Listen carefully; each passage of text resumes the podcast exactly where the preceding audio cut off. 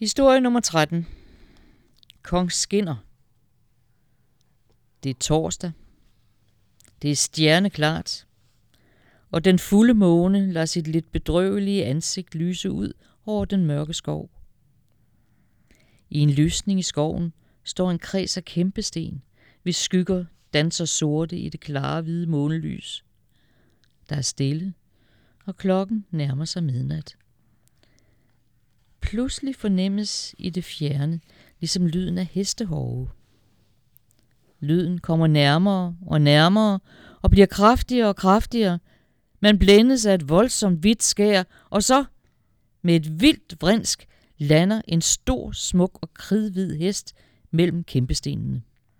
Fråden står den om munden, og varmen fra den svedige krop mærkes tydeligt.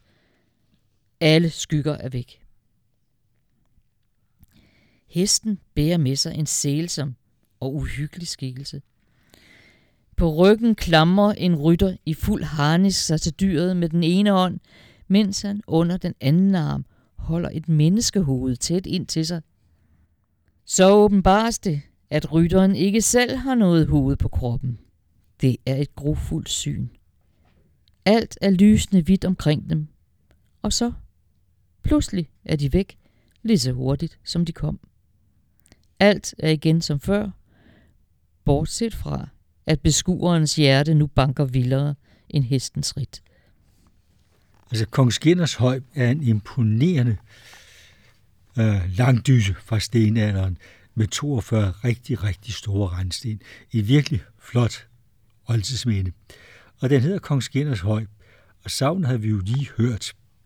Men jeg har søgt at finde en forklaring på det her, fordi den vej, som højen ligger ved, den hedder Skinnervænget. Men når man ser på ældre kort over skoven, så er navnet virkelig ikke kun knyttet til en vej, men til en skovpart, som hedder Skinnervænget.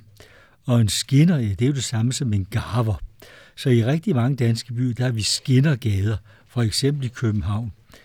Og så kan man spørge sig selv, hvad i alverden gør så en garver, en skinner i Særløse, for det er jo ellers et erhverv, der hører købstederne til. Men der er sin forklaring, fordi Frederik II havde en vældig jagtgård derude, med 2 huse, gode kamre og værelser, og plads til opstanding af ikke mindre end 59 heste, når hans majestæt skulle på jagt. Så det har vi nok forklaringen. Skinnervænget, det har været den jordlod, som var en del af den kongelige skinners garvers løn.